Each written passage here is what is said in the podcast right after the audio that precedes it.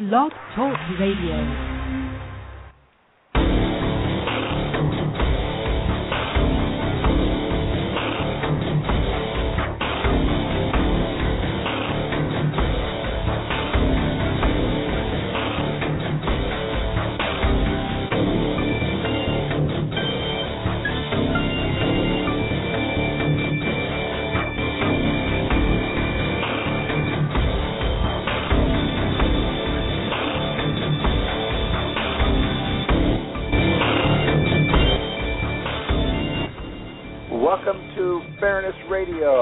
Patrick O'Heffernan in California. I'm co-hosting with my friend and colleague Chuck Morse in Boston, Massachusetts.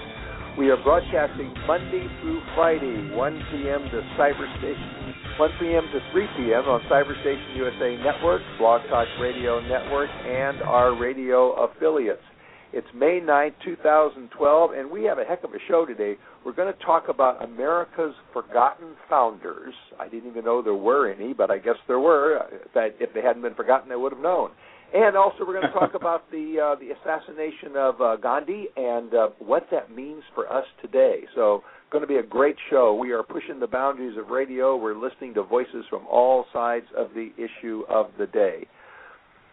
Let me introduce you to my friend and colleague, our co-host Chuck Morse. Hi, Chuck. How are you, Patrick? Not bad, not not bad. Um, you know, pulling all the pulling all these things together is uh, sometimes a rush. It was a little bit of rush this morning uh, because we had, a, as you know, obviously you were there. Sure. We had a uh, an interview this morning, but uh, not bad at all. I'm I'm enjoying this. I'm looking forward to our our two uh, our two interviews today, particularly uh, the one about the, our our forgotten uh, founders. Is it, I didn't get a book, Patrick, on that. I, I didn't either, and I think we probably will get it, you know, the hour after the interview. yeah, I, I'm look. You know, I like to read a good history book. Yeah, I, I know that, uh, and I'm uh, I'm sure that like we'll, we'll get it, but um, um, it it should be quite interesting, very very interesting. Right.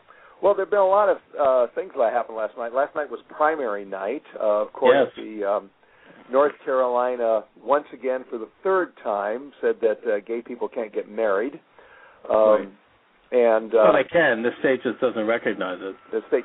That's right, but they put it they put it in their constitution this time, and of course at the same time they also said they're not going to recognize civil unions or give uh, state benefits to uh, people in civil unions. Uh, and the business community, interestingly enough, in that campaign, the business community came out in opposition of the ballot measure, saying that this is going to drive away creative businesses. That uh, we're going to we're going to see uh, businesses that could locate here decide, well, maybe they prefer to go someplace else where there's a lot more creative people who are more tolerant. So, well, business likes to make a buck, you know, Patrick.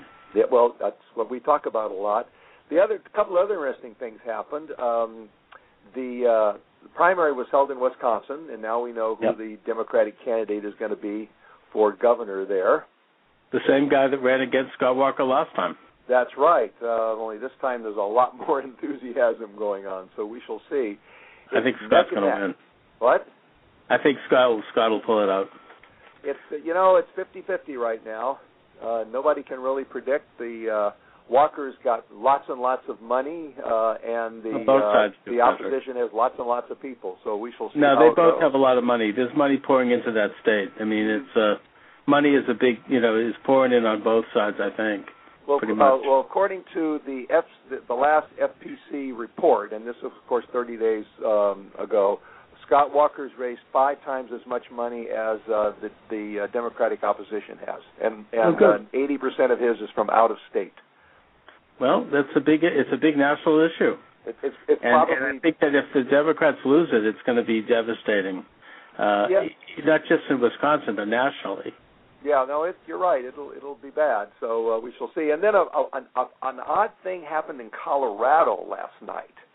Um, the Colorado was uh, debating, or I should say, a, um, a le- piece of legislation was introduced in Colorado uh, legalizing civil unions. And this is the third year in a row it's been introduced, and it's been fought tooth and nail by the evangelical community there.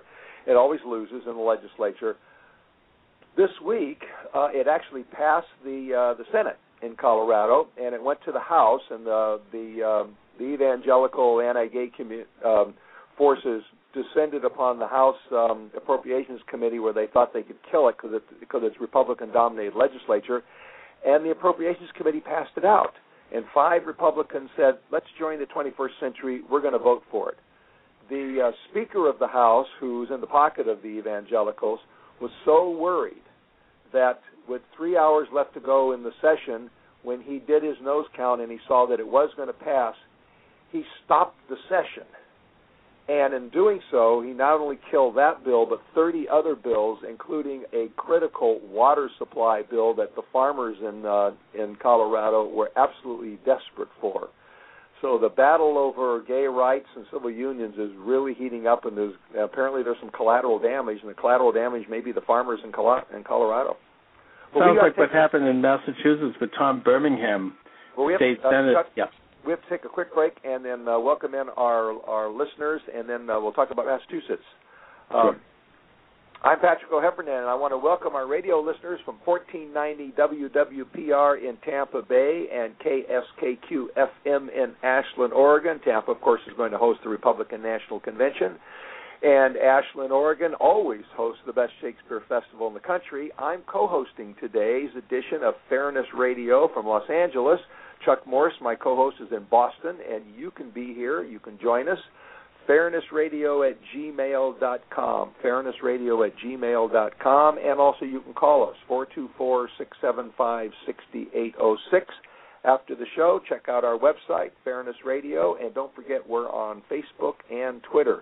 We've been talking about some of the, uh, the, the happenings last night, the primaries in uh, Wisconsin and uh, the uh, um, ballot measure in um, New Hampshire. Sorry, not New Hampshire, North Dakota, uh, uh, North Carolina, and also the funny shenanigans that went on last night in the Colorado uh, State Senate, in which the uh, State House, in which the uh, Speaker of the House uh, closed down the House so that it couldn't pass a um, a bill legalizing uh, civil unions. And Chuck, you were about to tell us that something like that happened in Massachusetts.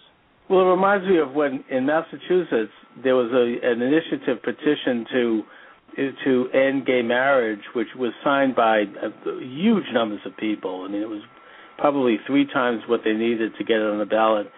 And the uh, the state senate president Tom Birmingham literally locked the door. I mean, you know, they couldn't come in to submit it. I mean, and he had like guards keeping them out to the point where the deadline was passed and it did not get on the ballot. Oh my God! and those those, but I mean, moving on to other um, primaries. Sure. Uh, I don't know if you you saw what happened in West Virginia. No, I didn't. What happened? Well, Obama beat. Uh, you know, uh, there was a a challenge to Obama in the Democratic primary by a prisoner. Oh right. Somebody, he's held in federal prison. He the, the prisoner got forty one percent.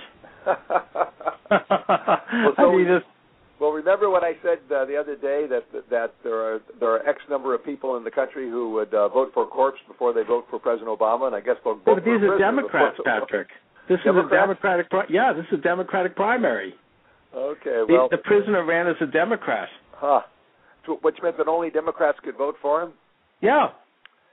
Strange. I mean, is, and Mitt Romney, meanwhile, I think he carried, you know, a, a huge victory in that state. Seventy percent, I think it is, in the Republican primary. Oh my God, this is a strange political. We're going to have fun this, this election term, aren't we? Well, I mean that that says something about Obama's popularity, Patrick. Well, at least in, West Virginia, it also says that that that might have been a little bit of a a, a protest vote by pro- progressives who said we don't like some of the things you did. Why didn't we get a public option? But we're going to vote for you in November. I don't, don't I, I don't think it was Patrick because there was some there was some polling done and some interviews done of people who voted for Keith Judd, the prisoner, and they said I don't want to vote for Obama because I don't like health care.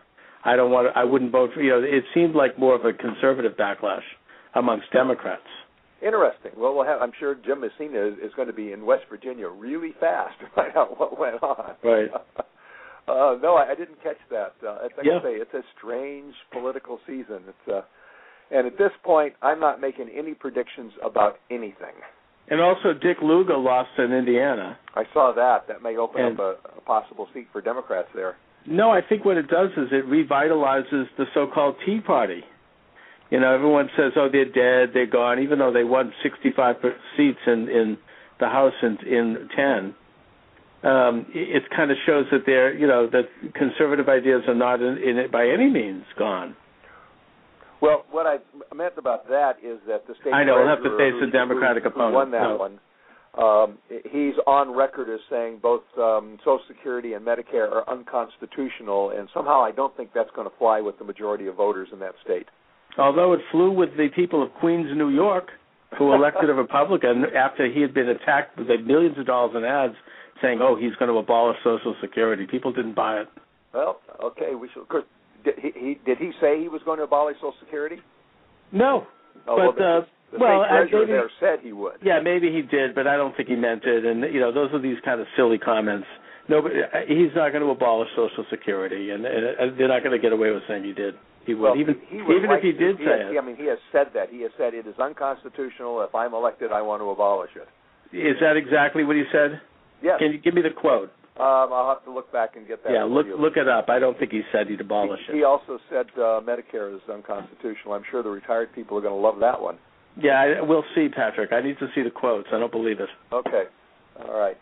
Um, so, but, but like I say, it's going to be a crazy season, and it's also going to be a, a very expensive season. And I'm sure that I want to let all those campaigns out there know that we are a multi-partisan show. You can advertise for any candidate you want on our radio show. Isn't that right, Chuck?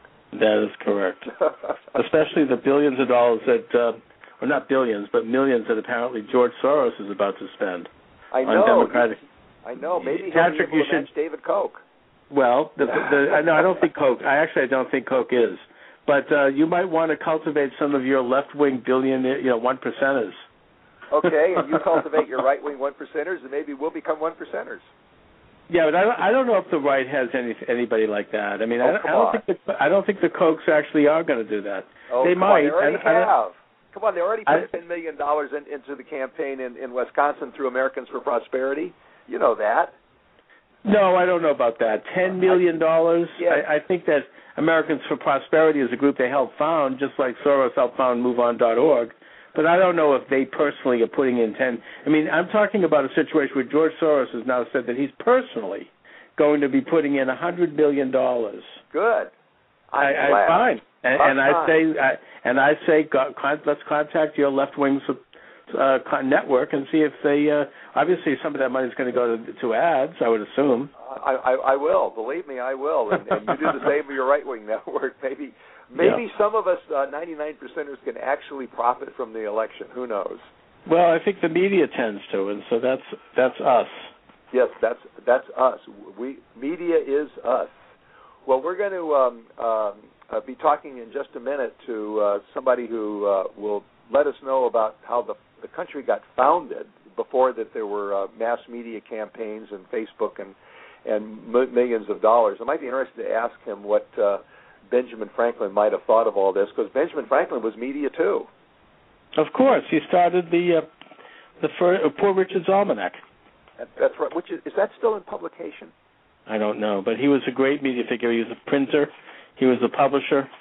Um, absolutely, one of America's media founders. Well, why don't we take a uh, um, uh, a break, and when we come back, we're going to have a, uh, a guest with us.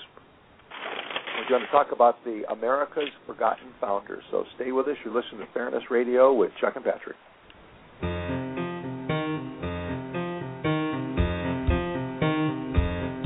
I am woman, sure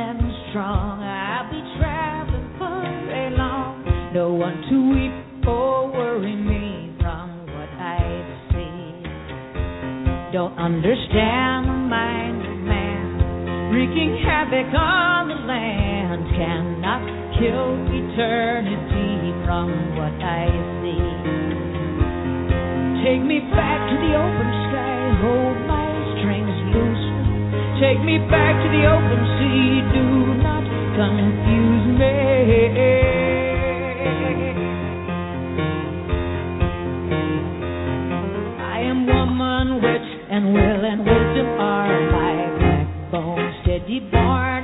Steady still, all creation's my home. Take me back to the open sky, hold my strings loosely. Take me back to the open sea, do not confuse me.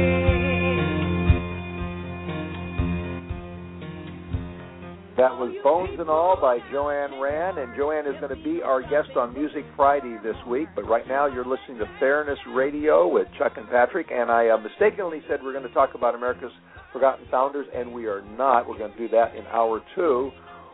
We're going to talk about uh, Mahatma Gandhi, and I want to just by as a way of introducing this, uh, the the assassination of Mahatma Gandhi is is probably beyond ancient history for most Americans but he was assassinated, and the forces that killed him are still in evidence in India and to some extent uh, in other countries around the world. And they include extreme nationalism, religious bigotry, fear, and politics.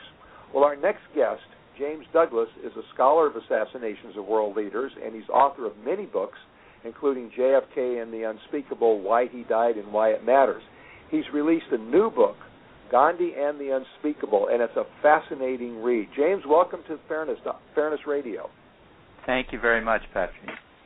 Uh, James, as I said, this is a fascinating read. It's a very compact book, but you've managed to really pack a lot of things into this book, and I really enjoyed it. It's one of those books you pick up and don't put down till you're done. But I suspect that most of our listeners were not around when Gandhi was assassinated. So could you give us a thumbnail of the book and who Gandhi was, and maybe even talk a little bit about the South African part of his life? Well, uh, Mohandas Gandhi was assassinated on January the 30th, 1948. That was five months after India won its independence from the British Empire by a nonviolent revolution led by uh, Gandhi. His triggerman was a Hindu nationalist, uh, Nathuram Godse.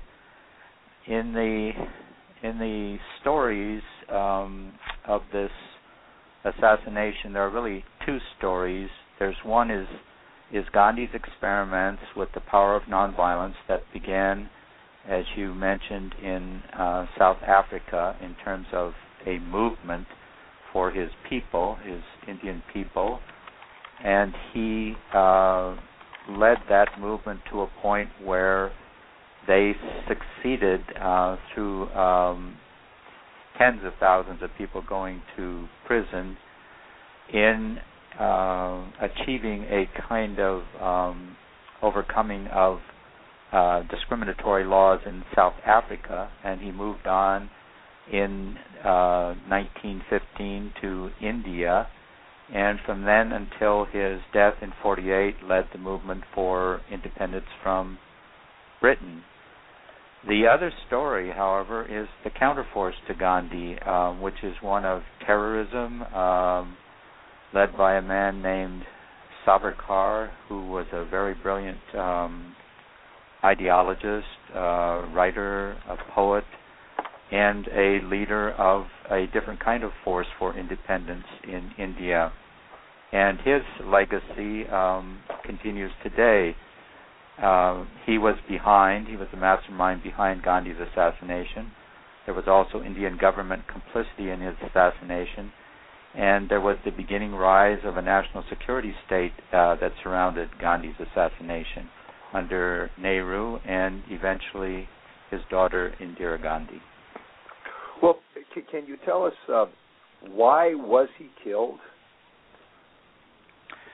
He was killed uh, because he represented a kind of power um, that Godse, his triggerman, um, the group of conspirators, Savarkar, and a significant uh, movement in India felt threatened by the power of nonviolence. This is a terrible paradox that um, a power that they thought would, on the one hand, weaken India if it were embraced by its government and people. Um, that is a power of um, of not choosing um, weapons, but instead choosing a force of truth and love that thereby threatened because it had become so powerful within India the uh, the forces that wanted to do away with it. Now that's uh, that's a bit of a contradiction, but it's one that needs to be explored uh, because uh, we are in the midst of the same contradiction when we uh, deal with questions of terrorism and violence in this country. So when we talk about Gandhi's assassination, we're projecting um, elements of our own uh, conflicts. Is there any kind of a um, a relationship, a spiritual relationship, or a similarity between um, today's terrorist and uh, uh, Savarkar's Hindu nationalists? Um, is there a relationship between uh, Savarkar and um, uh, Al Qaeda and its leader? Well, Savarkar's movement um, became uh, the government of India as we turned the uh, into the uh, 21st century. The coalition government that took power in India was led by um, people who have a direct connection with Savarkar. Uh, the series of um, the family, as they put it, of of uh, groups which took power in 2000. Uh, well, a couple of years before that, which which had power as we as we moved into this century, are the direct legacy of Savarkar, and they have been trying to rehabilitate him ever since. He's got his picture in the Parliament. Uh, his prison cell is a national monument. There's an airport named after him. So the primary assassin of Gandhi is venerated today um, by huge powers in India. Um, the relationship to Al Qaeda would also uh, that would that's that's talking about terrorism in general. Um, mm-hmm and terrorism in general uh, spans a huge um, uh, a huge arc, going, ranging from Al Qaeda to our own government, because we commit assassinations every day, and those are regarded as terrorism by people in other parts of the world. That's interesting. Uh, was there any connection between the partition of India and Gandhi's assassination, that is the creation of Muslim Pakistan? Uh, a direct uh, uh, connection because Gandhi's um, uh, view from South Africa on was that Hindu Muslim uh, unity was basic to any kind of uh, independence in India. Uh, he was profoundly against partition, and when uh, Muhammad Ali Jinnah, the leader of the Muslim forces that created um, Pakistan, as he moved toward that um, step, and as Gandhi's Congress Party uh, accepted it, um, Gandhi went the other way, and he said um, and acted for the last 18 months in every way he could to bring together the forces of Hindus and Muslims that were then um, at a point of um, uh, a huge genocidal conflict, uh, which was killing.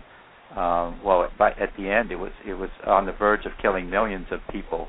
It but did. his yes, but his assassination is what prevented that from going um, to um, even further extremes um, than it did, and it, it, it stopped the violence in its tracks for a time um, in 1948 through his through the gift of his life.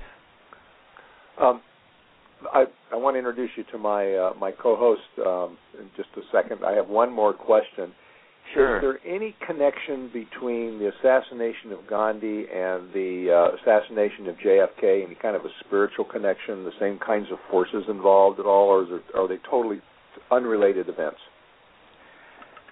Well, the title of the two the two stories is uh, has a common term, the unspeakable right. which comes from Thomas Merton, uh, my friend and spiritual advisor. Uh, Thomas Merton wrote about a kind of systemic evil and uh, one that we're in denial of, one that we're in complicity with, and one that we don't want to acknowledge. Um, he wrote about that in the uh, 1960s in the midst of the assassinations of the 60s and JFK in particular. So the commonality, I think, is that uh, we no more want to go to uh, an exploration of the truth behind Kennedy's assassination than the Indian people want to go to an exploration of the truth behind Gandhi's assassination. Um, so it's it's in a in a similar realm of unspeakability that that kind of um, evil, which is so close to us that we we can't really deal with it. We can deal we can deal with Gandhi's assassination. That is to say, the people of the United States and the people of India can perhaps deal with JFK's assassination, but um, not so easy when it's on top of us. You're listening to Fairness Radio with Chuck and Patrick. We're talking with uh, James Douglas about his new book, Gandhi and the, and the Unspeakable, and I'd like to introduce you to my co-host, Chuck Morse. Thank you, Patrick, and thanks for joining us, James. Oh, uh, hi, Chuck. So glad to meet you. You know, I'm about halfway through the book. It's very powerful, very moving. I didn't know a lot about Gandhi. Um, and um, I want to comment on your overall view of the nature of assassinations, these two in particular. And I always think that it's appropriate to assume that there's a conspiracy whenever someone in a powerful position of influence, whether it be in government or culture, is assassinated or dies under mysterious circumstances. You have to ask who wanted to get rid of this person and why. Yes. Um, but but as far as Gandhi goes, I think it's really amazing and very powerful the way he did engage in the nonviolent opposition to the powerful authoritarian governments, first in South Africa and then the British in uh, in India. And I think it absolutely did inspire Martin Luther King to be a nonviolent um, advocate because he knew that his cause was right, and he knew that uh, the best way to go about bringing it about was through nonviolence. It also reminds me of a fictional novel written by Ayn Rand, that being Atlas Shrugged, where the characters in her novel they the government becomes very powerful. It starts confiscating their property and their businesses and their wealth, and it starts putting in really really oppressive regulations. And the uh, the business people involved decide to oppose it by simply not cooperating and by dropping out into the point where they actually all leave the society. The society implodes upon itself, and they form a new society called Atlantis. Mm-hmm. Um, so it, it, I don't know if that's if she was influenced by Gandhi, but it has that same feel to me. This and it's a great, great cause. I mean, civil disobedience. You know, when a law is passed that is oppressive or is demanding of people's freedom, you know, we, we're inspired by people like Gandhi, and I think by Jesus, to stand up to that power and say no, thank you. You know, probably the first civil disobedience act was when Jesus stood up to Pilate and said, um, "I don't answer to you. I answer to a higher authority." I think that kind of set the the wheels in motion for um, people to uh, stand up to the authoritarian state. Um, what, what, what do you think? Well, I think Jesus was indeed um, an inspiration to Gandhi. Um, certainly is to me. yeah. I, I begin with Jesus, and Gandhi.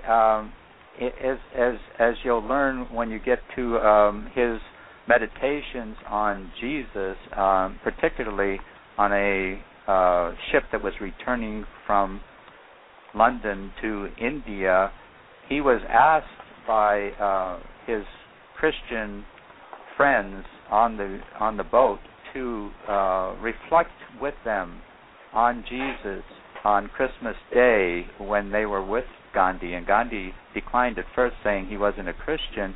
But they said, "But we want to hear what you say have to say about Jesus." So he just launched into this incredible um, sermon, homily on the meaning of Jesus, and it's all summed up for me in one sentence. He said, "Living Christ means a living cross.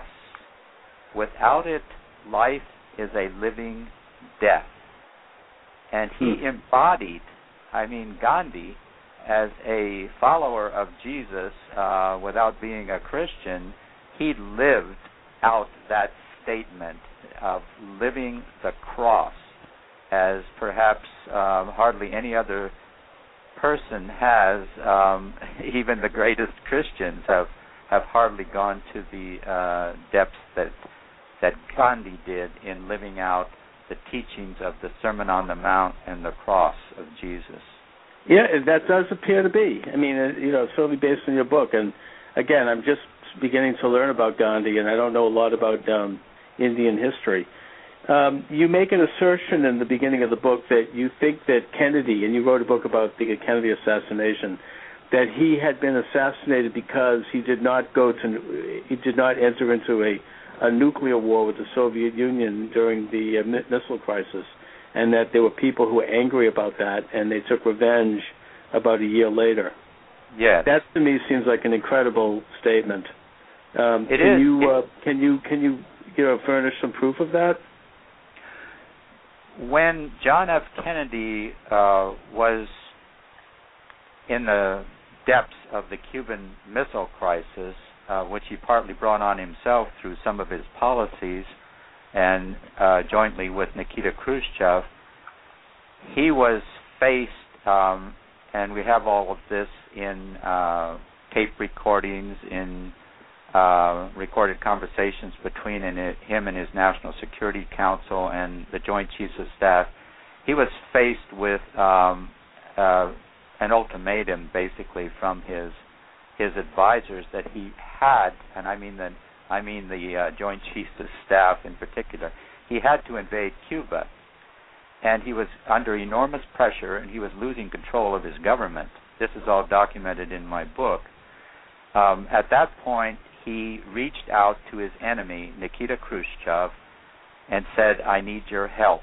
Um, he did this through a secret meeting between uh, Robert Kennedy, his brother, and his um, uh, assistant in the in the government as the uh, um, as his his legal representative. He he reached out to Khrushchev um, through Dobrynin, his representative in Washington D.C., and said he needed Khrushchev's help to get out of that situation.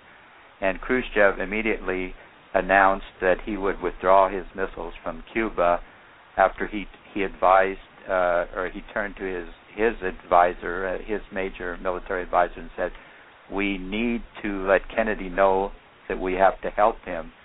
And at that point, the whole Cold War turned upside down, and Kennedy and Khrushchev became closer to each other than either was to his own national security state. This is heavily, heavily documented. Well, that that is documented, but I don't know if therefore one can conclude that people who wanted to confront Castro uh, and, and uh, Khrushchev that they wanted to have a nuclear war, and I don't think that it, therefore we should conclude that they actually assassinated Kennedy because he decided to not go that route. I mean, well, I just think it's a little bit of a stretch. That's all.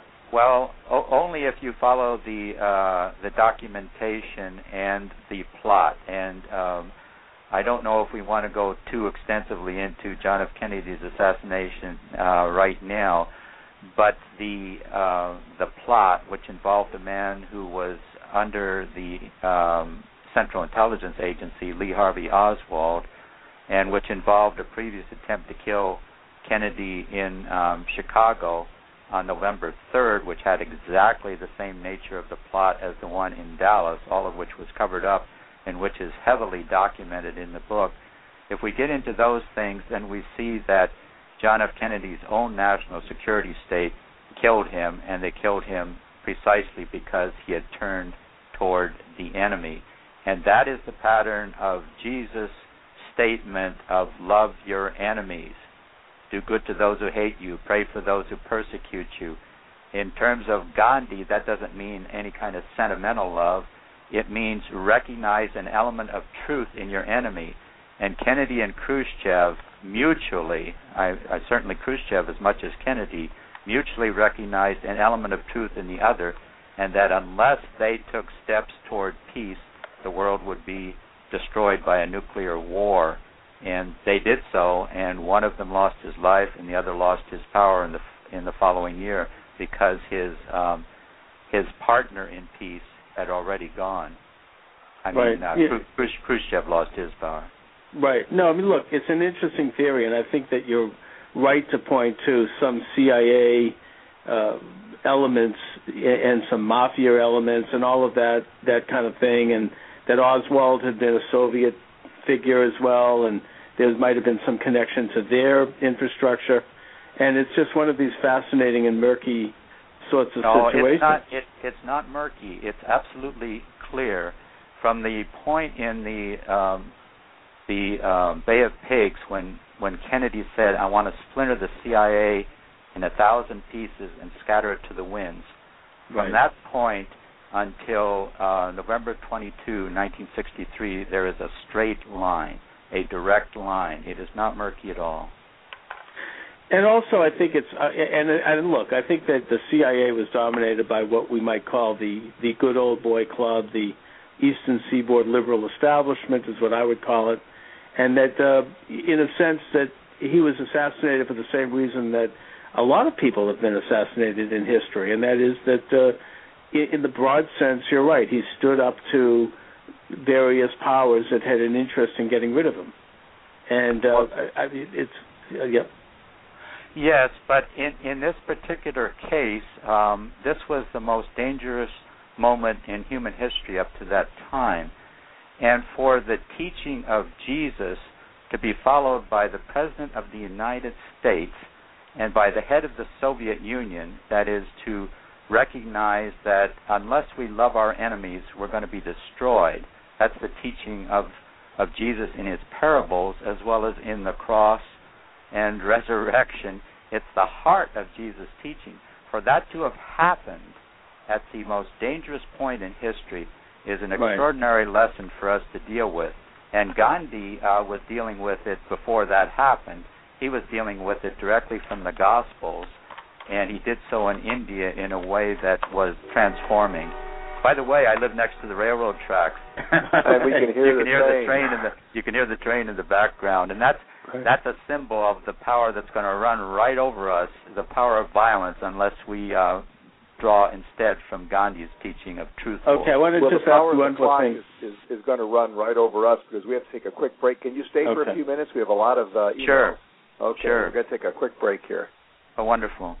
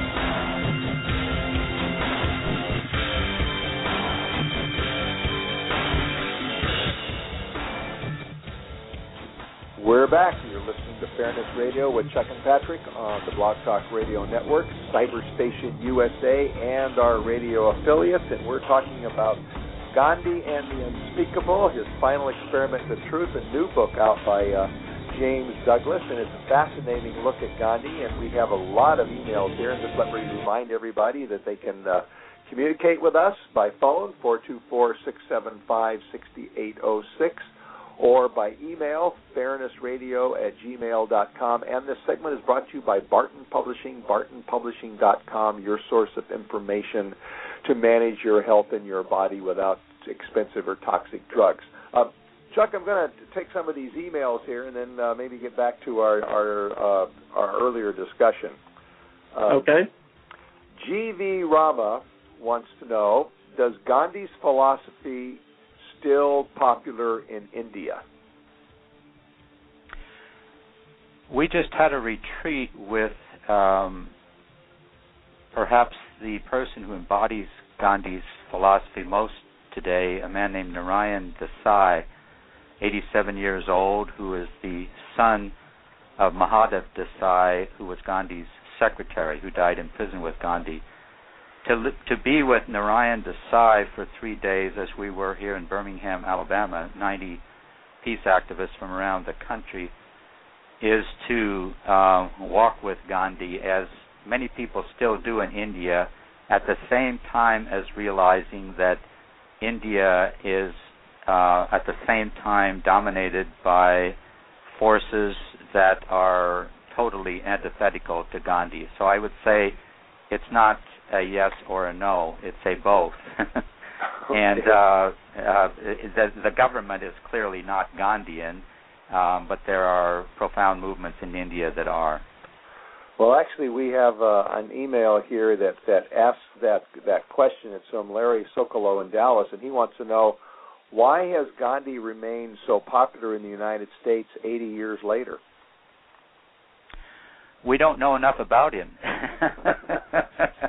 if we knew more about Gandhi, he uh, would uh, not be so popular because he would make demands upon us that are so profound we would have to change our whole way of life. And that's my answer to that.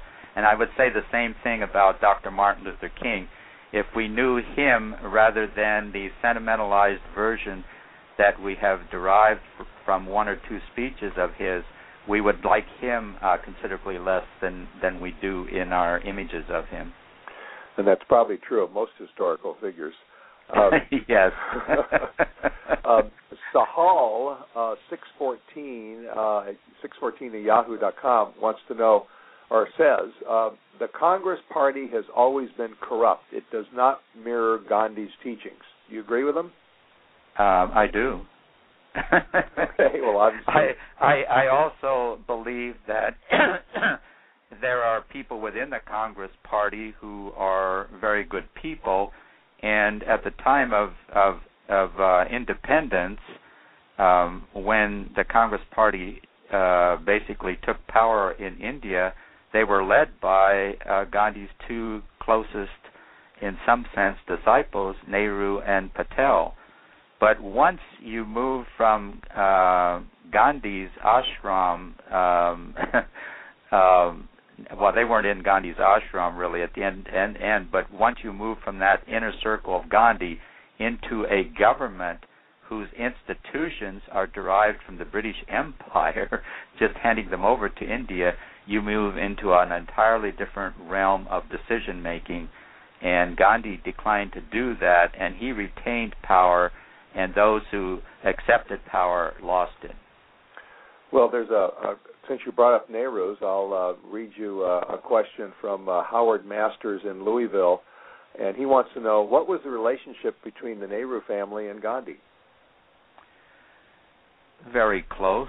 Um, uh, when you say family, um, that of course means his father and um, and his his daughter, who would become prime minister of India uh, after him, and um, all of these people were very close to Gandhi, but um, in a very ambivalent sense when it comes to Nehru and uh, and uh, Indira Gandhi both they both revered Gandhi and they took a different path. And the path of industrialization, the path of a national security state, the path of supporting nuclear power and weapons developments, as even Nehru himself did, um, this is not the path of Gandhi. I imagine not. Um, James V.K. Singh in Palo Alto wants to know how would your guest characterize Hindu Muslim relations today, and where does he think Sikhs stand in India today? I think Hindu Muslim relations today are um, tense, but they aren't as tense as they were um, maybe 10 years or so ago. And as for, you know, the Sikh, Sikh people, um, I can't say I, I haven't been in India for decades, and as much as I've tried to understand from studying the situation, I don't want to um, make statements that I can't back up in any sense. So I really, I would really decline to speak um, on, you know, Hindu-Muslim Sikh um, triangular uh, conflicts at this point. All right. You're listening to Fairness Radio with Chuck and Patrick. We're talking to uh, James Douglas, uh, author of the new book Gandhi and the Unspeakable: His Final Experiment with Truth. And and uh, Chuck, I think you were you had a, a line of questioning going regarding uh, JFK. You want to continue that? No, I want to get I want to make an observation about modern India. And again, I don't know a lot about it, but it seems to me that. Um, modern India is going in the right direction in that they've embraced positive aspects of nationalism. They've got a free market economy. They have more uh, wealth in the hands of the private individuals. They've got a, uh, a system that is more peaceful, uh, more coexisting. Um, it seems to me that um, you know uh, I, I don't know where Gandhi was on those issues, but they're moving in the right direction. I want to ask you about um, your comment that the United States is involved in assassinations today, and yes. that there's this sort of ongoing conspiracy. What, what's that all about? It's about our uh, national security policy uh, of using drones and the kind of team that carried out the assassination of Osama bin Laden. We mm-hmm. used those we used those teams either on the ground or from drones um, continuously um, day after day. Um, that's a part of our public policy. And those well, are, James, that would those, well, those that would are, kind of beg the question, which is, what would be your prescription? And do you think there's a Gandhian prescription, as it were, uh, in terms of confronting the uh, radical Islamic infrastructure, or should we, or should we confront it at all? We should confront it through the force of truth, which means confronting our own government equally with the uh, radical Islamic forces that you speak of.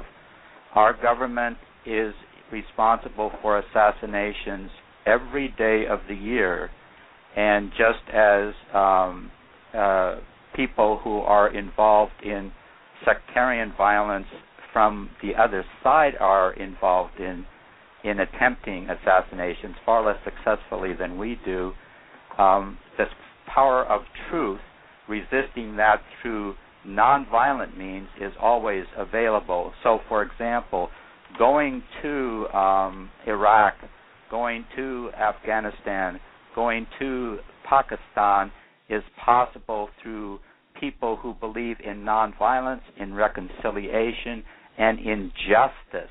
Uh, that's the primary factor in all of these elements. So, um, the Christian peacemaker teams, um, which are carrying out those activities in all of those areas, um, are basic, I think, to a different kind of attitude uh, of nonviolent resistance.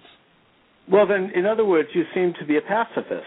You seem to be suggesting that the best approach to Islamic uh, terrorism is to do nothing, to sit on our hands and not to engage in, uh, not to engage them in the field of battle, and I think indirectly you seem to be blaming us for the Islamic terrorism itself. Well, I do blame us in the sense of I accept responsibility and believe that we should all accept responsibility for um, all of the major conflicts existing today in terms of international relations. We are the most powerful country in the history of the world.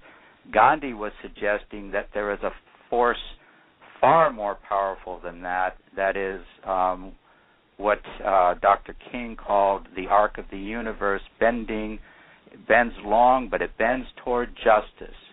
And that right. power of nonviolence can overcome anything, including the power of the greatest empire in the history of the world, namely our own. and well, I want our, own, our own empire can be can be overcome through nonviolent resistance, and I believe that that will occur. But I would hope that the power of nonviolence can create in our midst uh, a power of reconciliation between Hindus and Muslims, and that would mean our living with Muslims, our seeing through Muslim eyes, and our going to the the points of greatest suffering today in the world, which is especially appropriate in Afghanistan and Pakistan, and for that matter, um, um, elements of, of, of India itself today. Well, I mean, specifically on the issue of Islamic terrorism, you seem to be saying that we are the, the locus of responsibility for that, and um, I, I just I don't understand how you can say that. I mean, um, how how you can make that charge. Well, um, I guess from from talking to people, from being in these situations, um, I've been to Iraq a number of times. I've been I was in Iraq at the time of um, the um, shock and awe attacks. I was under our own bombs. I felt that kind of terrorism from our uh, our own weapons, and I just felt, um, and by talking with people there, felt that the power of the United States of America, when you are under it, is the most uh, terrifying force in the world, and I can understand why people react to it with their own forms of terrorism. Terrorism creates terrorism. Our terrorism from Hiroshima and Nagasaki, which I think um, were the greatest acts of terrorism up to that point in history, have created the power of the national security state. The alternative to that is non-violence, non-violent resistance, and embodying in your own life a willingness to accept suffering and death, be it at the hands of Americans, Muslims, Hindus, whoever.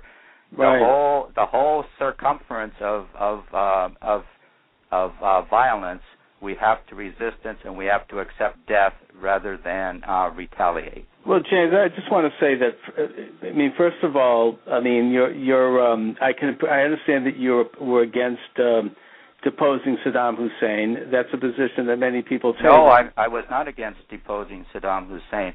I was Okay. in favor of deposing Saddam Hussein through nonviolent resistance. Okay. And I believe right. our, I believe strongly that that would have occurred had we not undertaken shock and awe. Had All right. we, That's, look, that's a reasonable. Instead, that's a reasonable position to take, James. But. I mean, to to suggest that. Uh, you know, and you could also say that Hiroshima and Nagasaki were not appropriate. Uh, you know, th- there was it troubles all Americans that that that's how World War II had to, had to be brought to an end. But you you know, I think that the bigger atrocities of, of the 20th century were conducted by by the Nazi socialists and by the Soviet communists against their own people, and that was not one that um, involved. Um, I mean, they both were involved with aggressive wars around the world, but they put millions and millions of their own people to death in in their exper- in their collectivist experiments. And um, to my way of thinking, that's absolutely unjust, and it's not Absolutely comparable unjust. to anything the United States would, would, would has done or would do.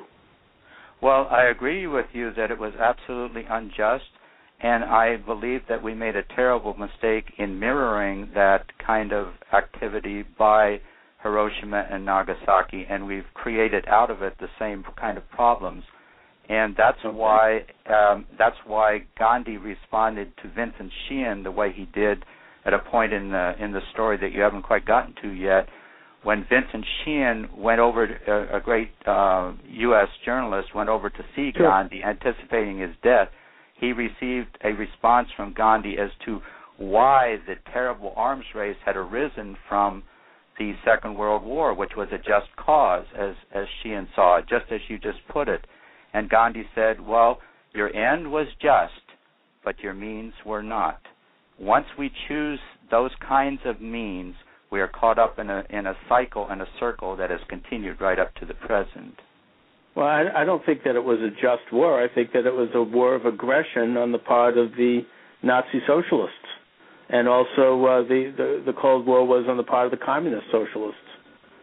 Well, Gandhi Gandhi was trying to understand uh, Sheean's point of view, which was that not that the Nazis were just, but that the United States was just, and he was he was saying, well, your end may have been just. He was he was uh, he was he was sympathizing with the point of view of of Roosevelt and Churchill, who was his adversary, and saying, your end may have been just in resisting the Nazis, but your means were not, and as a result, that created the nuclear arms race. But he had an alternative, and that alternative was what he chose um, a couple of days after Vincent Sheean spoke with him, and that was bowing to the man who was shooting at him with love and accepting those bullets. Well, you know, your position is is well taken. I mean, there were certainly a lot of Americans who were against entering World War II. They called themselves America First, and uh, absolutely were against World War One, which was senseless. I don't think this country should have ever gotten involved in it. And uh, but I think that the difference perhaps is that there's an understanding that the best way to reduce war is through a position of strength and the ability to defend oneself. James, we well, have one Gandhi, minute left. Gandhi's term for nonviolence was truth force, love force, soul force, satyagraha. And satyagraha is the is is literally adhering to the truth. And in those synonyms for truth force, love force, soul force, for satyagraha, the point that's common to all of them is force. Nonviolence is the most powerful force in the universe, the power of truth. That is a relatively unexplored power, but is coming into greater and greater um, adherence in the world. The Arab Mhm. Spring is an example of many people choosing much of that power, although it is equivalent.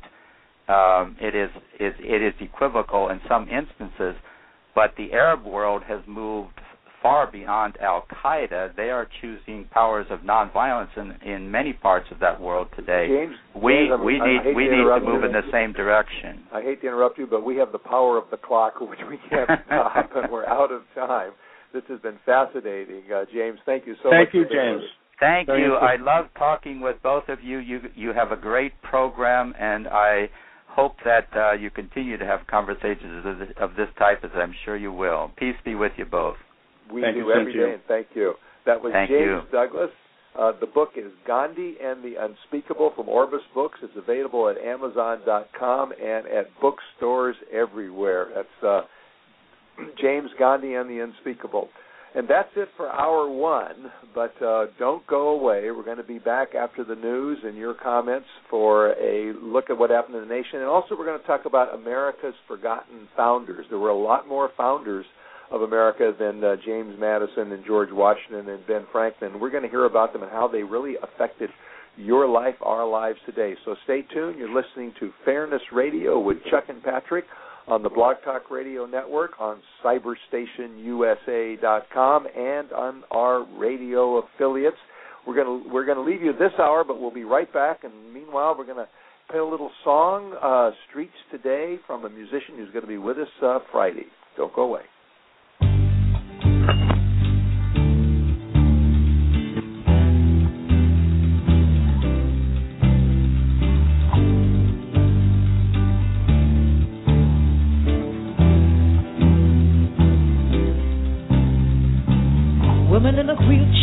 Going down a busy street. Wind blowing her white hair and she's carrying her Christmas tree. I see you, yeah. Man on a street corner with an iPod and a sign. My kid says, Where'd you get the money for that, mister? You can't have mine. I see you, yeah. Images and snatches of the streets today leave me laughing and crying.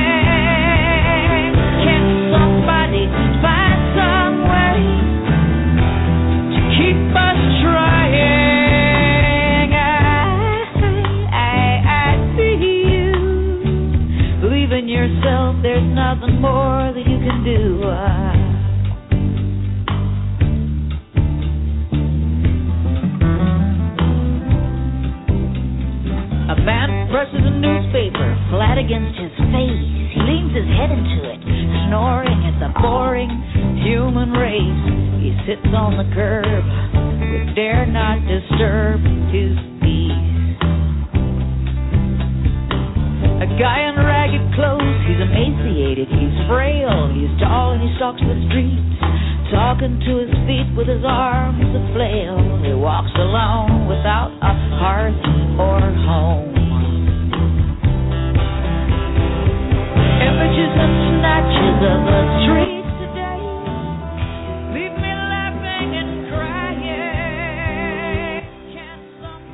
And that was Joanne Rand with Streets of Today. And Joanne is going to be with us this Friday on Music Friday. But right now, you're listening to Fairness Radio with Chuck and Patrick. We're back for hour two. I'm Patrick O'Heffernan. I'm in Los Angeles. I'm co hosting with Chuck Morris. He's in Boston. It's May 9th, 2012 and we are the only radio program in America that routinely listens to voices from all sides. We are pushing the boundaries of radio here. We broadcast Monday through Friday from 1 to 3 Eastern on cyberstationusa.com, blogtalkradio.com, and our radio affiliates. And for those of you who emailed me over the over the break, our major studios are in Boston. They're actually just a little bit outside of Boston in Quincy, Massachusetts and then we have studios in Los Angeles. So we are geographically diverse. But we like to have you make us even more diverse. Four two four six seven five sixty eight oh six is our is our email is our telephone number. You can also email us fairnessradio at gmail dot com. We're also on Twitter and Facebook, and our website is fairnessradio dot com. Well, before we open up to a radio audience, uh, they're in a news break right now. Let me introduce you to my friend and colleague, your co-host, Chuck Morris. Hi, Chuck. How are you, Patrick? I'm pretty good. I'm pretty good. Um, uh, for those of you who just turned tuned in, uh, in hour one, we uh, we had a wonderful. Uh, at least I thought it was a, a wonderful guest who did a, a history of Gandhi's assassination, and I think you asked some pretty good questions there. You got into it, Chuck. I appreciated that. Well, I I enjoyed the interview. I I agree with a lot of what he has to say. Um, you know, I, I'm not a pacifist, but uh, you know, my approach to the way to reduce war in for this country and the world is a little different than his. Um, the um, his analysis of the Kennedy assassination, I think, is technically very good. In that there, you know, it, it, I think he's right when he, he draws in a, a kind of a parallel between certain, you know, establishment figures in the CIA, a lot of the same people who tried to assassinate Roosevelt or who tried to overthrow Roosevelt. You might recall we did a uh, a show on that. You know the the the, uh, the, the so-called Bankers plot, and um, and that they used mobsters and um, this kind of misguided communist by the name of Lee Harvey Oswald um, as their sort of foot soldiers. And uh, but I don't think that he's I, I don't agree with him that their motivation was because we didn't go to a, a nuclear war with the Soviet Union. I don't think that's what they wanted. I mean, who knows? I think it's quite the opposite. Generally speaking, the establishment powers, as it were, they seek a convergence, or they sought back then, a convergence with the Soviet Union. Um, you could look at the, uh, you know, I, I have some information on that. It's, it's a little bit much to get into right now, but they, didn't want nuclear war with the Soviet Union. I think that if anything, Kennedy was viewed as too much of a nationalist. Um, and also, Kennedy was not a pacifist. As you know, in the last year of his life, he was at, he was ratcheting up and escalating the war in Vietnam. And um, it's a myth that was put out by the Kennedy family that he, uh, in the aftermath of his death, that he would have de-escalated Vietnam. There's no evidence of that. He was escalating. You know, I've, I've never thought uh, of Kennedy as a pacifist. I agree with you on that. Yeah, not at all. I mean, he, and he was a nationalist. I mean, do you know the another little little wrinkle in the Kennedy story that that is not widely known, and I, and I'm not necessarily connecting it to the assassination, was that in 1962 Kennedy issued greenbacks into the economy. Say that again. Which I think he issued greenbacks. In other words, he issued treasury currency as opposed to going through the Federal Reserve and issuing Federal Reserve notes. He issued interest-free greenbacks into the economy. Is, and um, uh, that's constitutional. Yes, of course it is. It's what it's what Lincoln did to help pay for the Civil War, and we saw what happened to him. Now, I'm not again suggesting that I'm not suggesting that this had something to do with his assassination, but there were a lot of things that the Kennedys or Kennedy did that were very much. I mean, I think Kennedy really thought that he was president of the United States, and he really thought that as in that position he could do a lot of things that I think rubbed the establishment's nose the wrong way. I'll be darned. Well, we've got to take a quick break and uh, let our um, our affiliates in, so we'll be right back.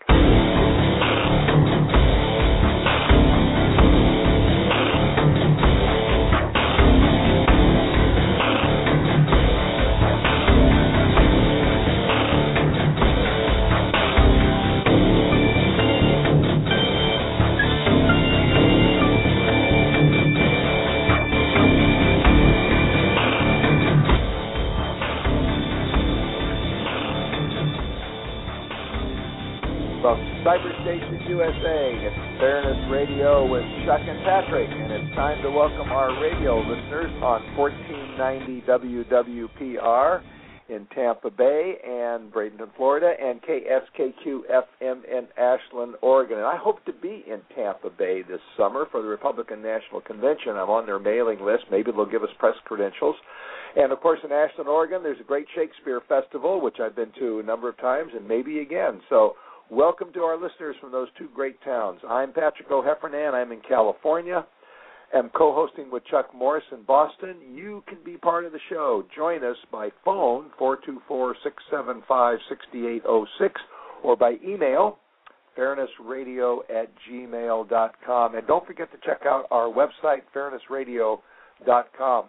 and also, speaking of websites to check out, our sponsor, our segment sponsor, pardon me, I have I, I need our segment sponsor right now because it's Barton Publishing, bartonpublishing.com, and they provide information that you can use to manage your body, possibly your throat, um, without using toxic drugs or expensive drugs. Now, bartonpublishing.com is an information source. They don't sell pills. They don't sell cures. They don't guarantee that your cancer is going to fall away and you're going to you're going to get up out of your wheelchair. What they do sell, however, is information written by doctors and written by experts on everything from sore throats to acid reflux to you name it. And you can go to their website, www.bartonpublishing.com, and you can find a topic there that interests you, whether it's diabetes or the common cold Click on that, and there you'll see the information that they have commissioned from experts in the field and from doctors. It's all the best you can get, and you can order it right there online, and you can use a coupon code Fairness. So when you order that information, you pay for it with your credit card.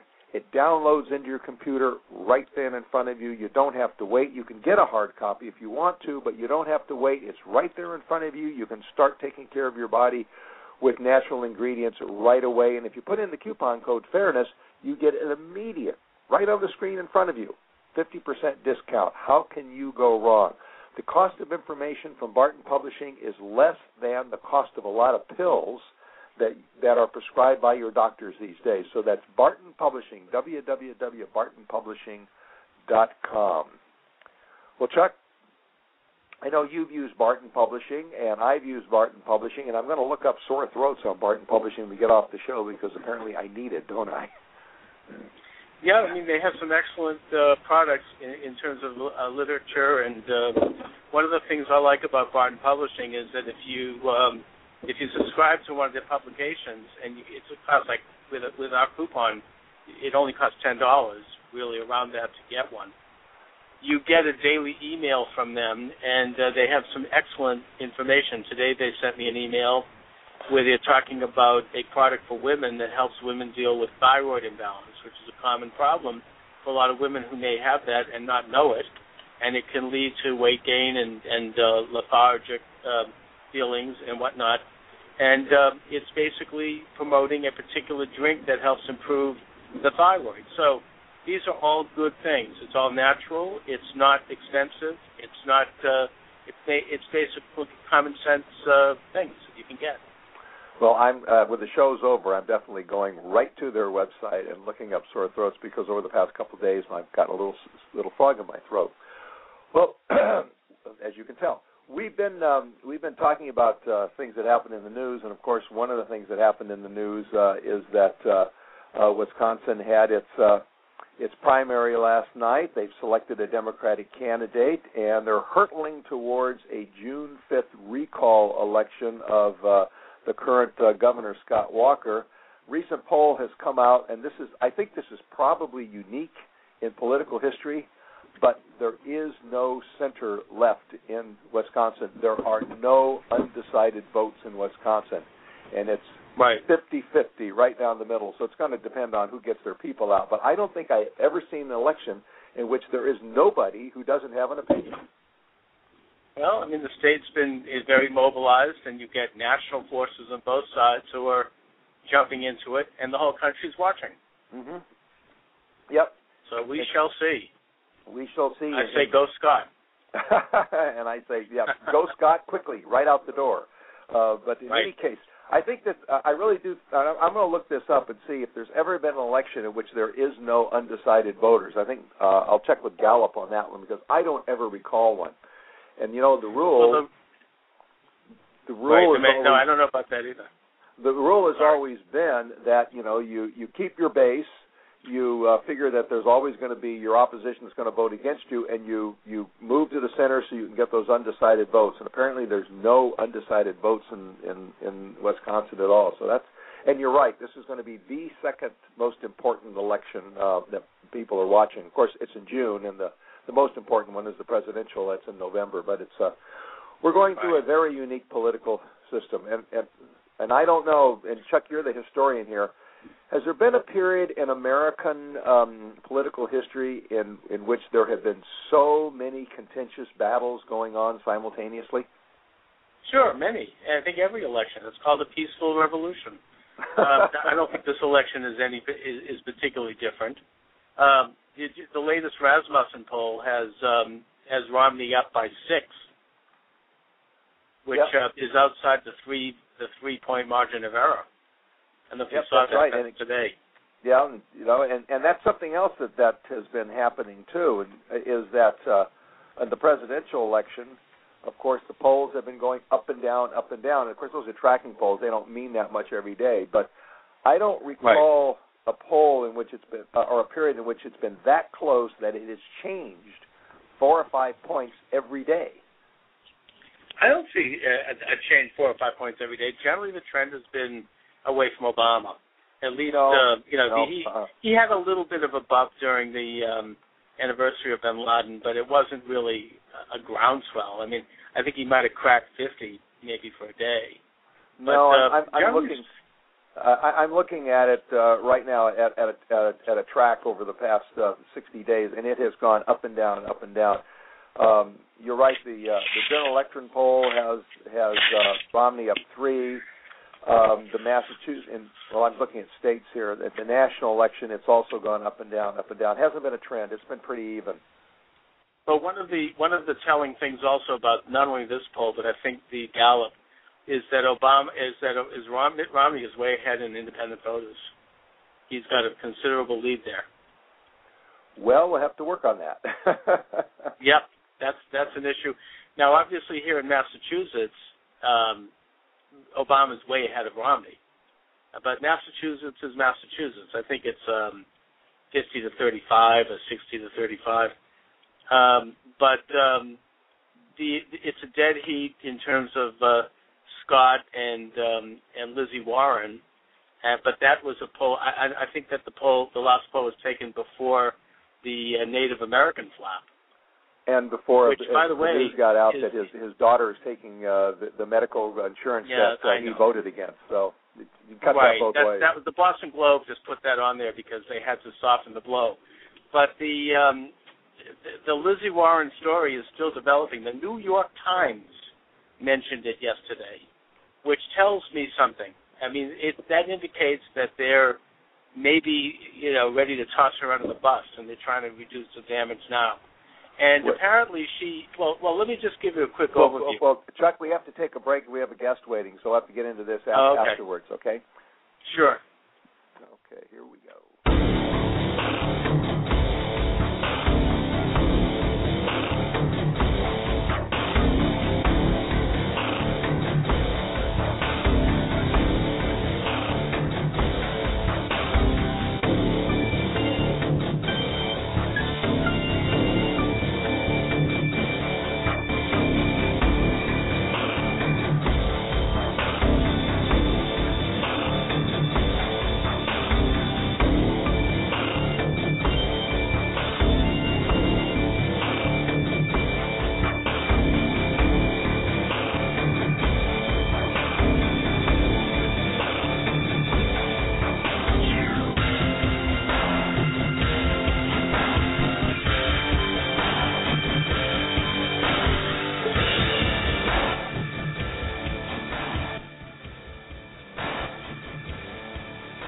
Are back. It's Fairness Radio with Chuck and Patrick on CyberstationUSA.com. blogtalkradio.com, and our radio station affiliates around the country. And uh, no, for the emailers that we got, that was not any special music that we're going to be playing Friday. But Friday we are going to be playing the music of Joanne Rand. You've been hearing her music on our breaks, and she'll be with us on Music Friday. That's our music segment on Friday at 2.30.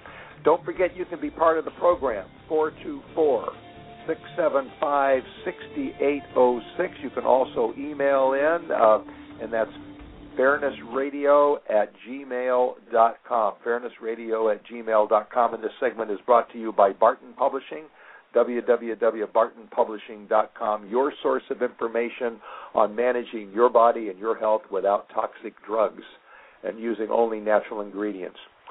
Well, we all know who Thomas Jefferson, George Washington, and Ben Franklin are. They were the founders of our nation.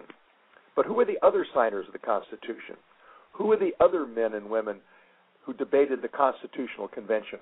And what did they have to say about issues like slavery, separation of church and state, federal versus state governments. Well, Mark David Hall, the Herbert Hoover Distinguished Professor of Political Science at George Fox University, has released a new book on just who those men and some women are. They were Americans' forgotten founders, which is also the name of his book. Mark, welcome to Fairness Radio. Yeah. Well, Mark, why were some founders forgotten and others remembered? You know, that's a, that's a fantastic question. If you think about the ones we remember, uh, a, a good number of them ended up being president of the United States. You have George Washington, John Adams, Thomas Jefferson, and James Madison. And I think our constitutional system is set up in such a way that um, the president is highlighted, and we tend to focus on presidents. We tend to know presidents. Even today, everyone in America knows uh, about President Obama, but very few people probably can um, list some of the key legislatures, legislators in Congress. So I think that's a very important um, fact as well. We tend to remember the winners, and so people, if they weren't immediately supportive of the um, War of Independence, or particularly if they opposed the Constitution, um, we tend not to remember those folks. Um, I'll just give one other reason. There's still some others that we could look at. Uh, but one very practical one is the founders we remember tended to hoard their papers. They saved their papers so that scholars have a great deal to work with, whereas other founders actually burned their papers or didn't uh, um, save them quite as carefully, and so there's just less to work with, and so scholars tend to tend to ignore them. Well, it seems hard to believe that if you were part of the founding of a new nation, you burned your papers, but I guess some people didn't see it that, that historically.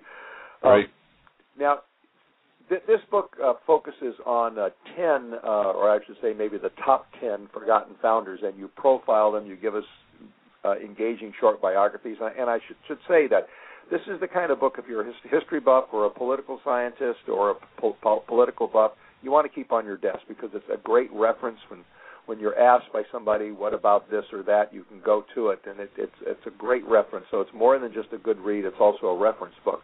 Um, well, I want to ask you who were any of the founding fathers whose contributions to our nations were as important as, say, Jefferson or Adams or Franklin? You know, that, that's a great question. And I, I, two jump to mind. One guy I've just been working with quite a bit is Roger Sherman of Connecticut. Um, Sherman was the only guy who was involved in, in drafting and in ratifying um, all of the nation's key documents from that era the Articles of Association, the um, Declaration of Rights, he was on the five-person committee that that put the Declaration of Independence together. He was involved in the Constitutional Convention, one of the most important people there, and, and he helped frame the First Amendment. And so he was just there at every step of the way, um, having a tremendous influence. Uh, recently, a number of historians and political scientists have noted that really the Constitutional Convention can be viewed as a, a battle between James Madison and Roger Sherman, and Sherman actually won a great deal of those battles. So you know, there's someone that um, we just tend not to. Most people probably know the name if they're um, well read in the era, but they probably couldn't say much about this guy.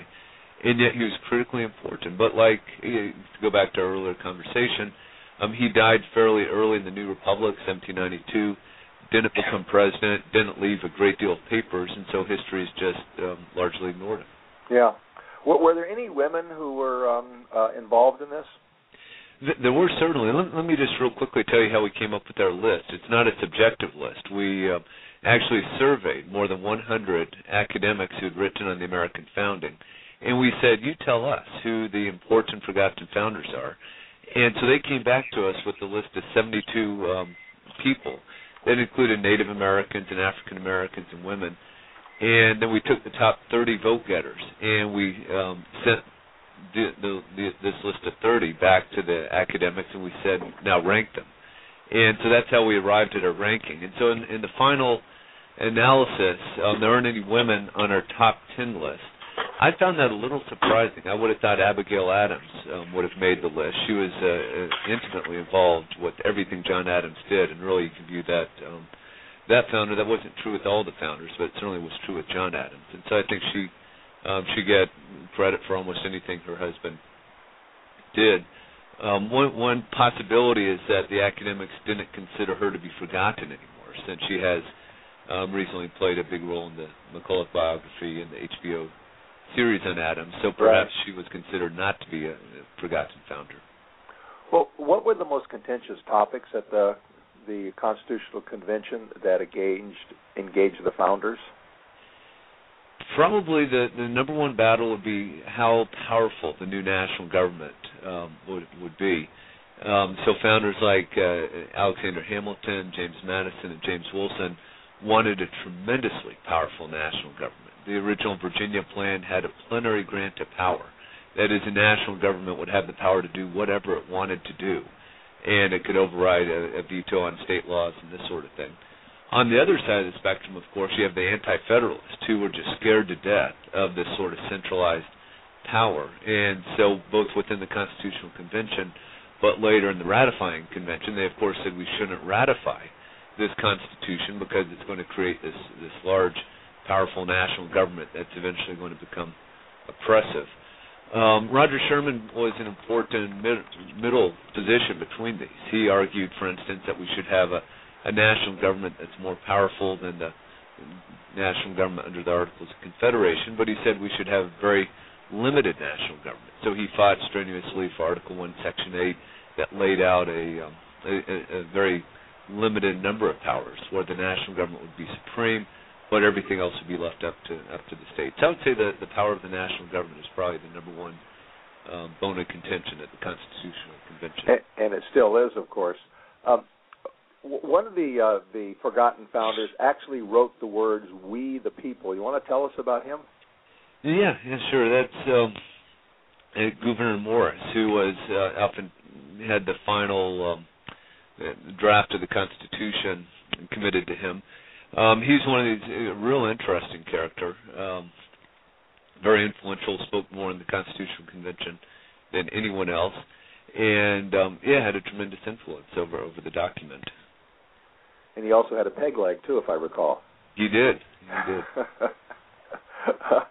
um, there was also a um, um, a, a forgotten founder who stood on his principles, even though he knew that it would destroy his reputation. Who was that?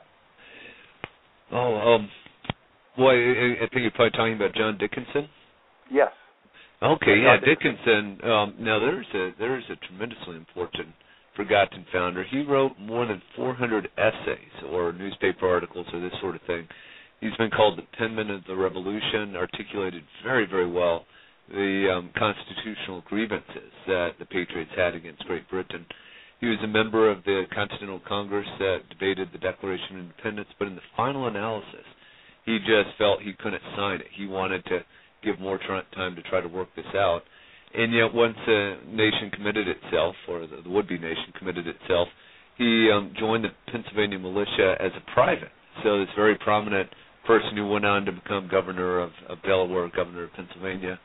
Um, but he at least began the war for independence as a private, and then fought the um, he fought the British, even though he initially opposed the Declaration of Independence.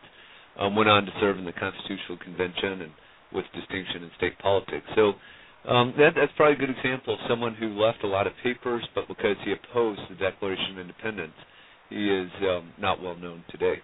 I didn't realize that he managed to govern two states. That, that, that's that's quite a trick. I don't think. Yeah, that's quite a that trick, today. isn't it? Yeah. Um, separation of church and state w- was a, an issue I know that was debated in the Constitutional um, Convention.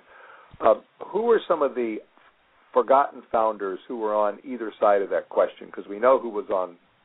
That, that we we know the other founders who were on which side of that question, but who were the forgotten founders?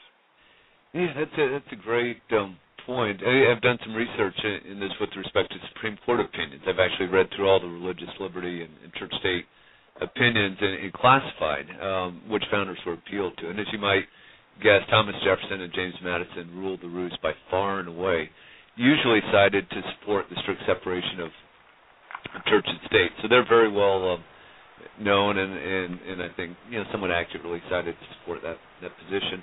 Um, it's kind of interesting if you think about it, as Thomas Jefferson wasn't involved in drafting the Bill of Rights or the Constitution, for that matter.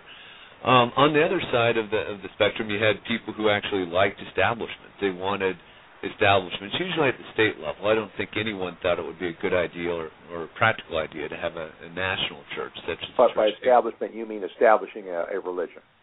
Right, right. To have a, a, a formal state church, much like today England still has the Church of England, which is the established church of, of that country.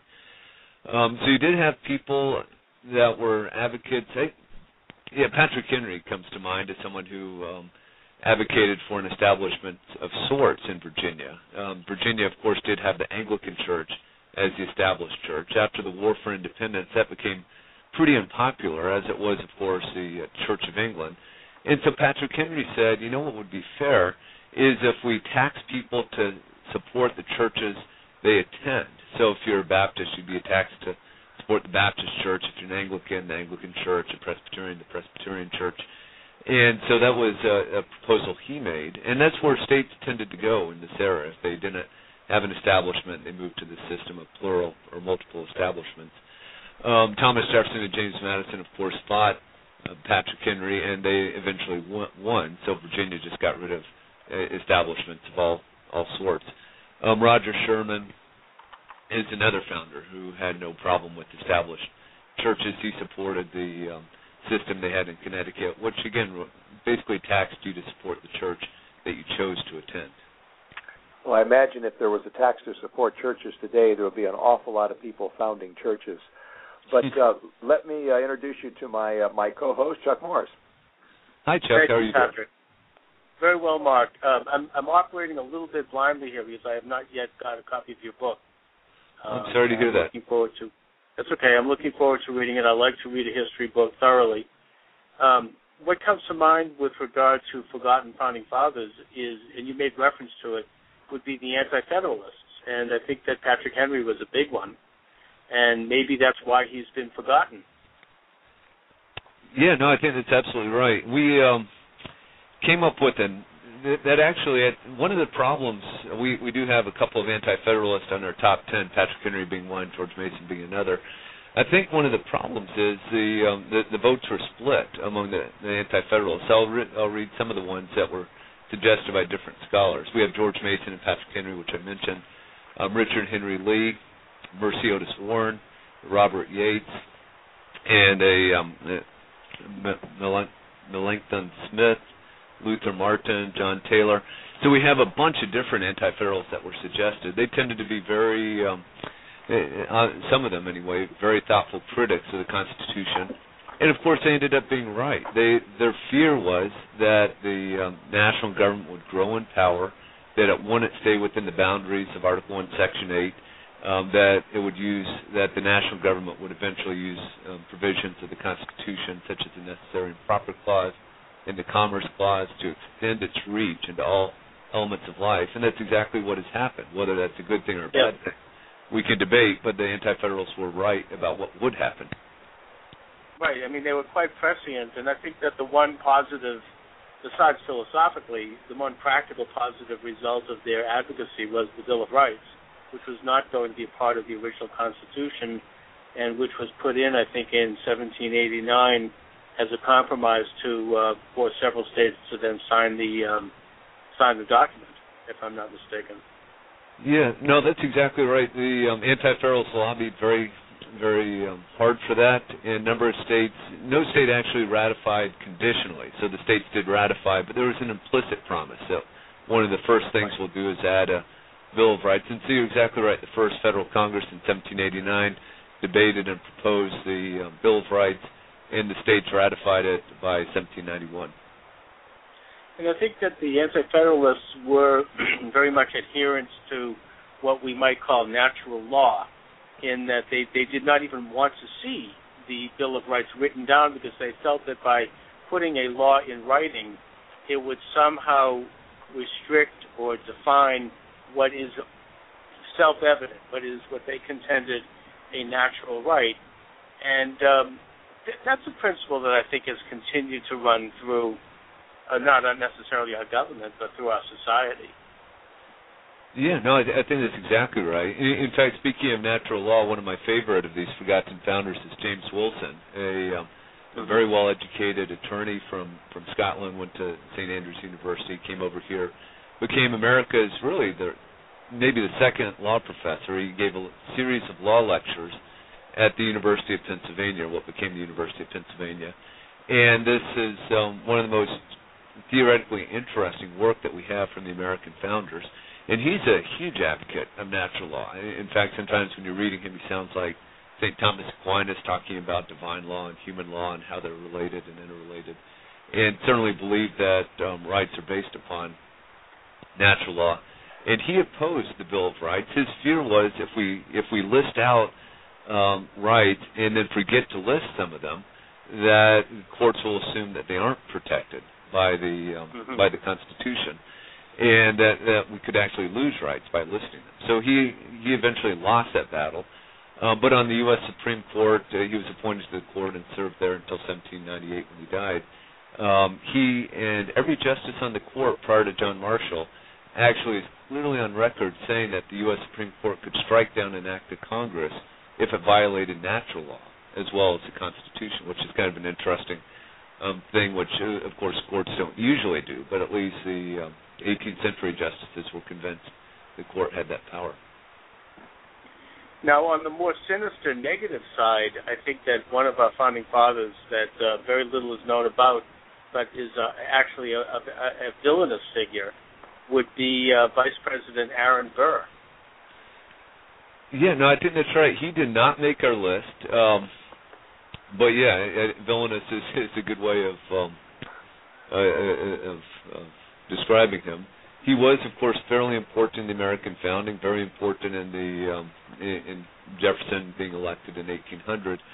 Um, but then, of course, he, when they were tied in the electoral college, it led to our first real constitutional crisis, and he ends up shooting Aaron Burr. So a, a, a true villain, absolutely. But he did not make well, our he, list. He, he almost became president. The only reason he didn't was because Alexander Hamilton came down on the side of Jefferson, even though he didn't like Jefferson, and he understood that Jefferson was a patriot, and he felt that Burr was uh, conspiring to with the British.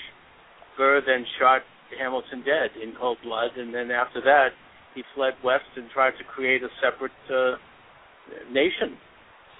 Yeah, so a tremendously so, I mean, interesting person, but a bad person. I agree with you. Yep, fascinating story. Um, on the on the positive side, of course, you then have Alexander Hamilton, who I think is a very misunderstood founder, and he did believe in a strong national government. But I don't think it's comparable to suggest that he wanted a strong national government in the way that many people view it today. I mean, he wasn't interested in the nanny state. He wanted to. He be, he believed that a strong government could be in place that would help people become more free, and that would help business and would help, you know, make a more cohesive republic that uh, w- would result in um, in success. Would that be right? Yeah, I think that's right. He he's not in our um, list because we considered him, and I think most people would consider him not to be a forgotten founder. Um, but I, I think you're right. One person who did make our list, and I have questions whether this person should be on the list or not, but that's John Marshall, the first, um, not the first, but the greatest Chief Justice we've ever had. Uh, the reason I'm not sure he should be on the list is really his um, his main contributions come after the American founding. But like Hamilton, I, I, I think you're exactly right. He's famous, of course, for his, uh, uh, among other things, his opinion in McCulloch versus Maryland, which said that the national government does indeed have the implied power to create a national bank. But here's where I think you're, you're exactly right. I think both Marshall and Hamilton um, recognized that there are such a thing as implied powers. They wanted the national government to be involved with um, supporting manufacturing and encouraging manufacturing and having a national bank. But even these founders would not have said that the national government has a plenary grant of power, that it's free to do anything it wants to pass legislation that touches on um, what we do in our homes or what what schools teach and, and this sort of thing. Right. So they would recognize it's still a government of limited limited powers. Now, did any of the great Massachusetts patriots make the list? I'm particularly thinking of um, one of my favorites, that being Samuel Adams. Samuel Adams, um, yeah, he he did not make the list, but I agree with you that he should be on there. And I wonder if um, maybe some founders or some of the academics consider him not to be forgotten. Certainly, if you're um, making a list of, you know, if if you came up with a list in say 1780 of who the most important American civic leaders are, Hamilton would be right up there, in, or I'm sorry, Samuel Adams would be up there in the top three, I think, right? Just a, a critical force in, in pushing America towards independence. Um, but of course, he then goes on to oppose the U.S. Constitution. He's an anti-federalist, which is perhaps one reason why history Right. has not remembered him as kindly. As I want to suggest that he's not forgotten because he has a beer named after him. that, that might be we, very well. the we have to take a, a quick break. We have lots of emails. A lot of people seem to know a lot about the founding fathers, or they want to know things. Can you stay for a few minutes after the break? Sure, I'd be happy to. Okay, we'll be we'll be break for about a minute. You're listening to Fairness Radio with Chuck and Patrick, and uh, we'll be right back.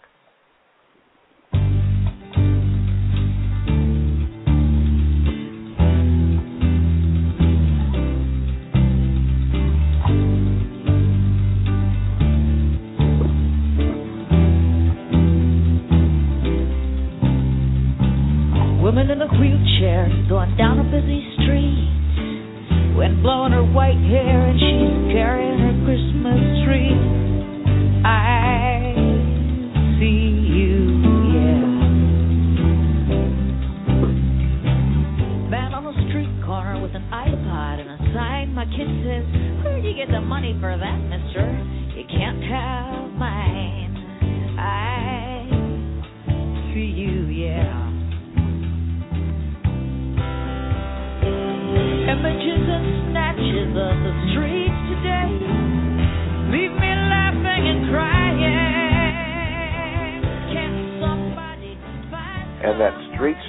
by Joanne Rand, and Joanne is going to be our featured musician on Music Friday this Friday at 2:30. But right now we're talking about the Forgotten Founders. We're talking to Mark Hall, and he's written a book by that name, America's Forgotten Founders. And a lot of you seem to be very interesting in uh, the founding fathers, and there are some others in there too. So why don't we get right to the uh, the emails here? Uh, Mark, the first one is from George Rush, and he's in Maine, and he wants to know why did Oliver Ellsworth not sign the Constitution after he worked in the convention?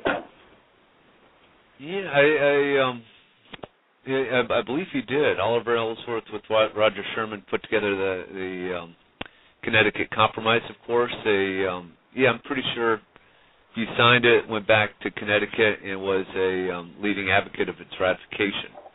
Okay. Well, uh, George, you better check your history book again.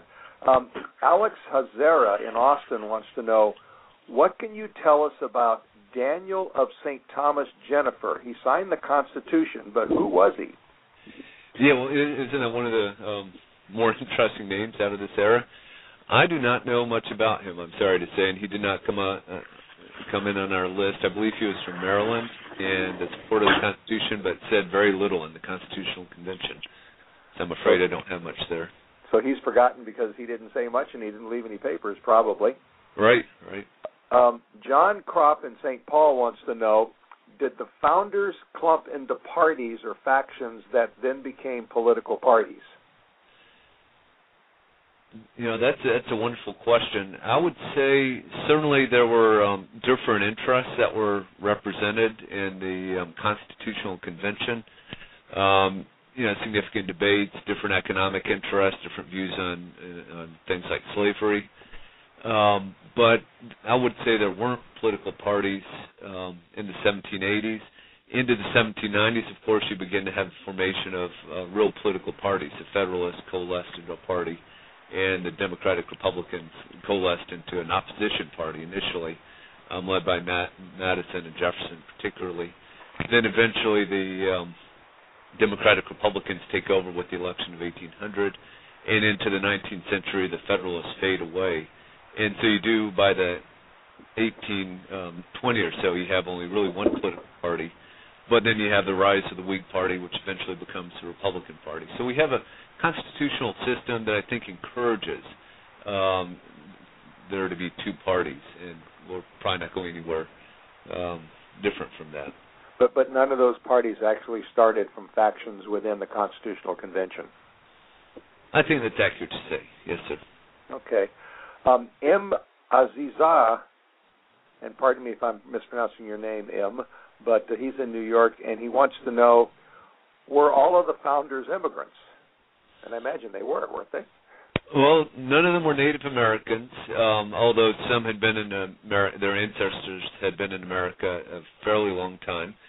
I'll mention um, on our list, we actually have some that had immigrated in their own lifetime. James Wilson had come over from Scotland, John Witherspoon from Scotland. Thomas Paine made our list, and it, you can question whether or not he should be counted as an American. He, of course, was born in England, raised in England, came over and was involved in the War for Independence, uh, but then he went back to Europe and, um, and fooled around with the French Revolution, then came back to America. So you might question his his credentials. Alexander Hamilton, of course, immigrated within his lifetime. And that does say something about America. In um, European countries, you don't have people you know that would come from other countries and could immediately succeed or succeed fairly rapidly in politics or law or this sort of thing. In America, um, you have a lot of room for an immigrant to come over and succeed within his or, or her lifetime. Well, that's still uh, some, somewhat the case in, in Europe today because Europe is much more stratified, and uh, even today you have differences in custom and language from, from say Vienna to Western Austria or Northern Germany to Southern Germany, and um, we don't have that in this country, even though we have some accent differences. Um, Stucky Symes in Georgia wants to know what arguments did the Federalists use to win their case?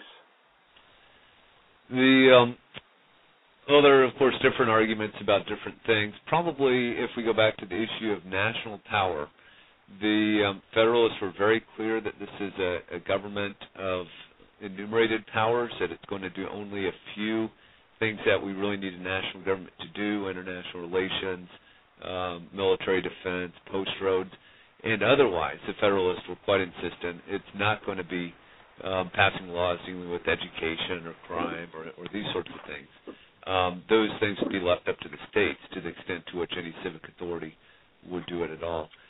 Um, that's probably one of the greatest, again, the, the greatest um, debate, and that was their answer. Even those Federalists who initially argued for a plenary grant of power, people like Madison and Hamilton, um, when they were arguing for the Constitution, they emphasized that it's a government of limited powers.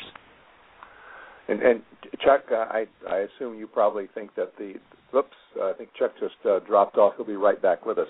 Um, Frank Sellers in Dallas wants to know what forgotten fathers came from the southern states. Forgotten founders from the southern states. Well, in our list of top 10, we have George Mason and Patrick Henry and John Marshall, all of Virginia. Um, John Dickinson is from Delaware, which um, is kind of a quasi southern state, right? It's south of the Mason Dixon line. Um, it is interesting, of course, a lot of the famous founders are, of course, southern gentlemen uh, George Washington, Thomas Jefferson, James Madison. And um, you know, again, if you think about it in terms of um, you know, are these folks representative of your average American or even your average American civic leader? They, they, they really aren't, which is one reason why it's important to expand the conversation be, uh, beyond the elite five or six. You're listening to Fairness Radio with Chuck and Patrick on the Blog Talk Radio Network, Cyberstation USA, and our radio affiliates.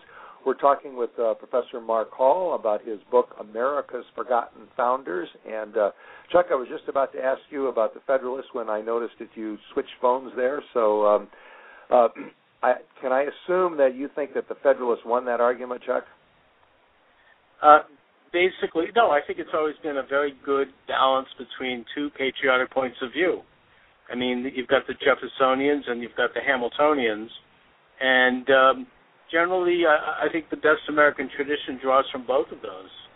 You know, it's not we're not seeking a utopia here. It's not a we're not perfectibilists in America. We recognize that government is both an art and a science, and that uh, that these are, are interests that have to be balanced. That's what the whole idea of balance of powers is all about. Was that one of the arguments in the Constitutional Convention? Did they recognize that, uh, Mark?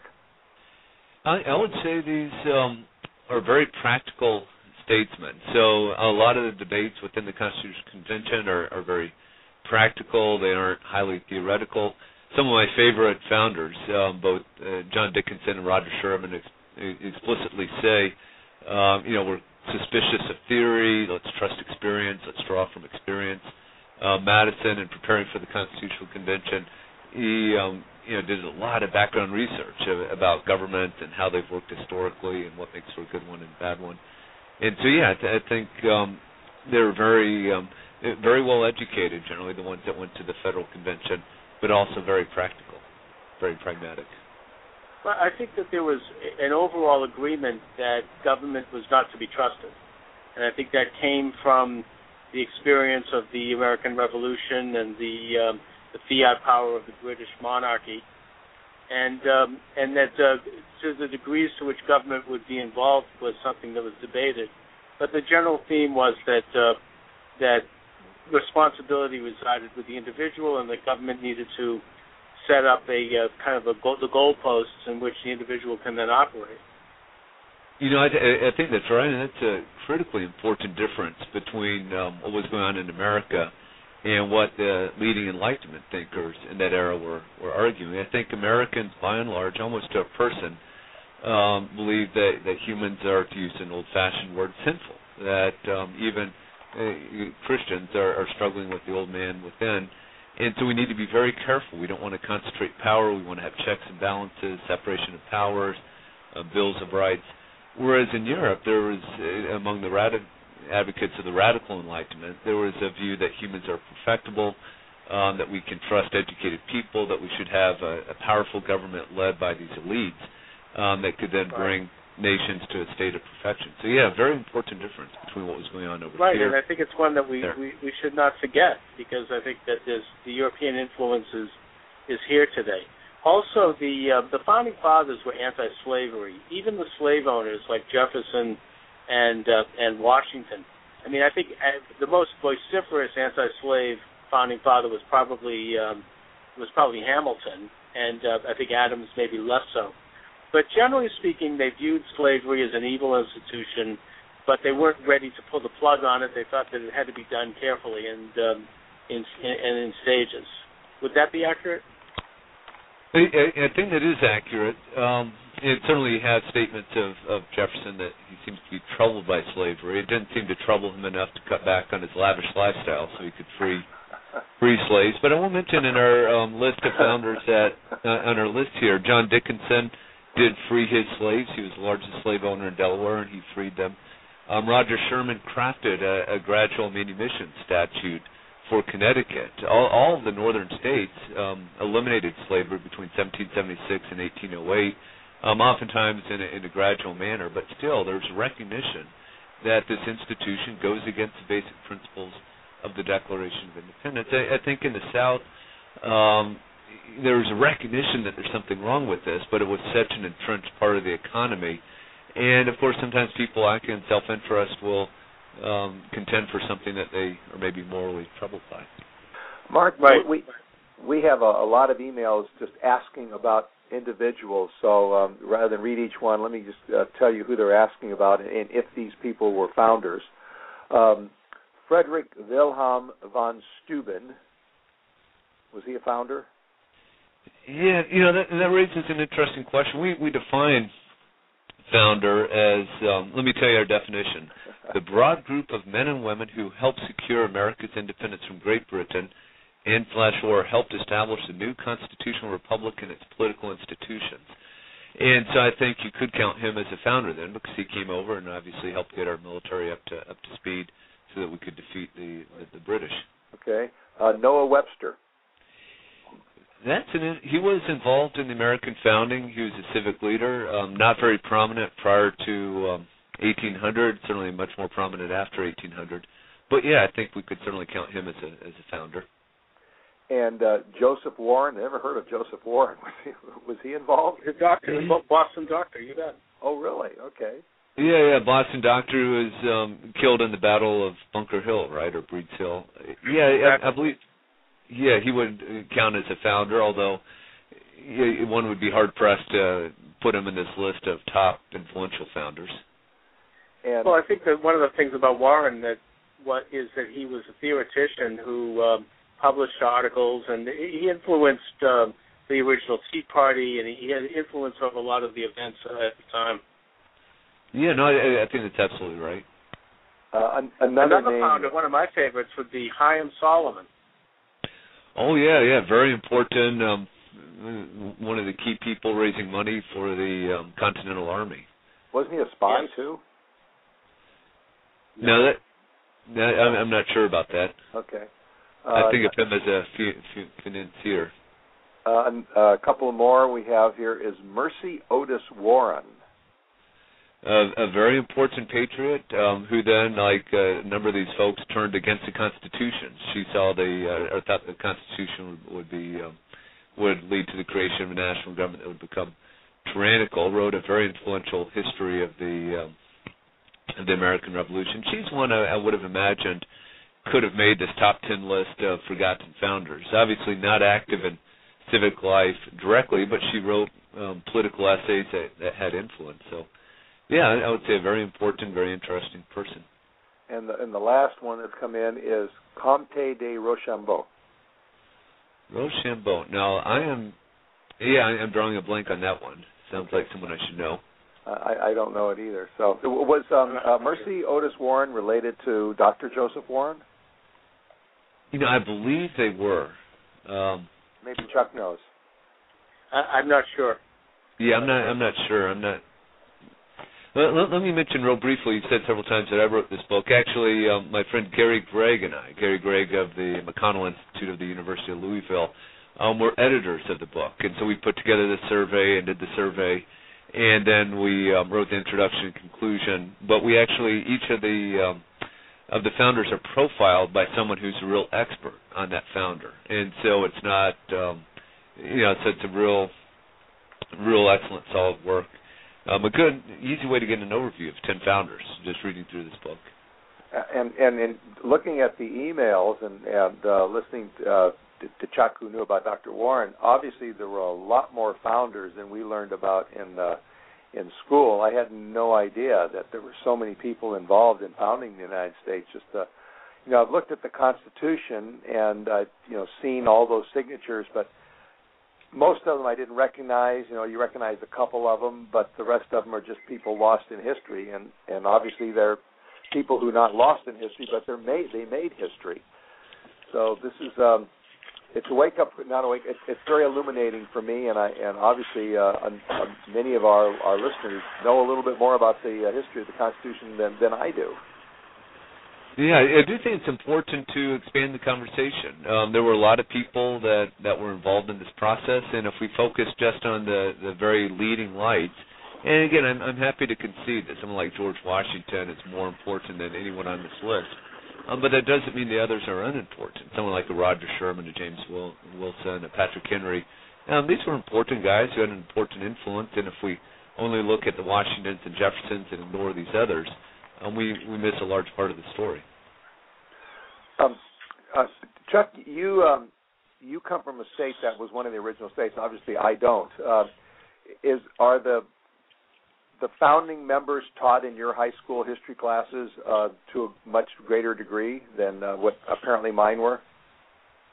Well, they were when I was in high school. I don't know about now, but um, you know we have a lot of local favorites, and I mentioned uh, Samuel Adams. I think also James Otis was a is considered a big light in his uh, his philosophical views. He was considered a little bit crazy, but he was uh, very influential in in the early goings on here, and also John Hancock was uh, actually, I think John Hancock was technically the first president of the United States in that he was the first president of the um, of the Articles of Confederation.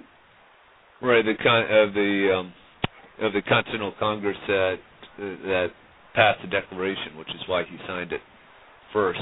And and his title was President of the United States. Yeah, no, I think that's right. Little, yeah. Yeah, and there's another example of a tremendously important um, founder that risked a lot. He actually is very wealthy, but he lost a lot of his wealth in the War for Independence. Um, a critically important political leader, and um, gave tremendously from his own personal um, estate to support the War for Independence. Right, and Chaim Salomon is another example of that.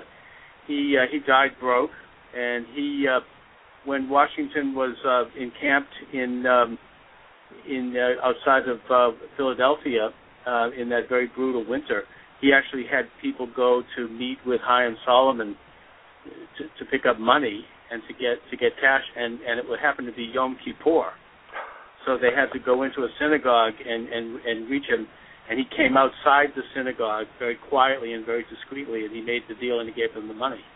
And aren't we glad he did? Well, we're we're out of time, uh, Mark. I want to thank you for being with us today. Well, thank you very much thank for having me.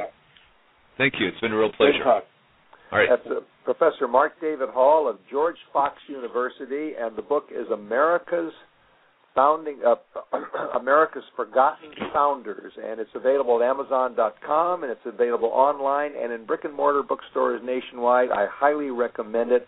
America's Founding Fathers. Well, that's it for this for for today. You can tune in tomorrow for a conversation with author and activist uh, Meira Levinson and her provocative book No Citizen Left Behind about why public schools are the linchpin of our society. You've been listening to Fairness Radio with Chuck and Patrick from the Blog Talk Radio Network, Cyberstation USA, and our affiliates. Visit our website at fairnessradio.com. That's www.fairnessradio.com for blogs, photos, petitions for causes you believe in. Don't forget to sign up for our Twitter feed and uh, like us on Facebook. Good night, everybody. Good night, everybody. And stay tuned for Mike Siegel on Cyberstation USA.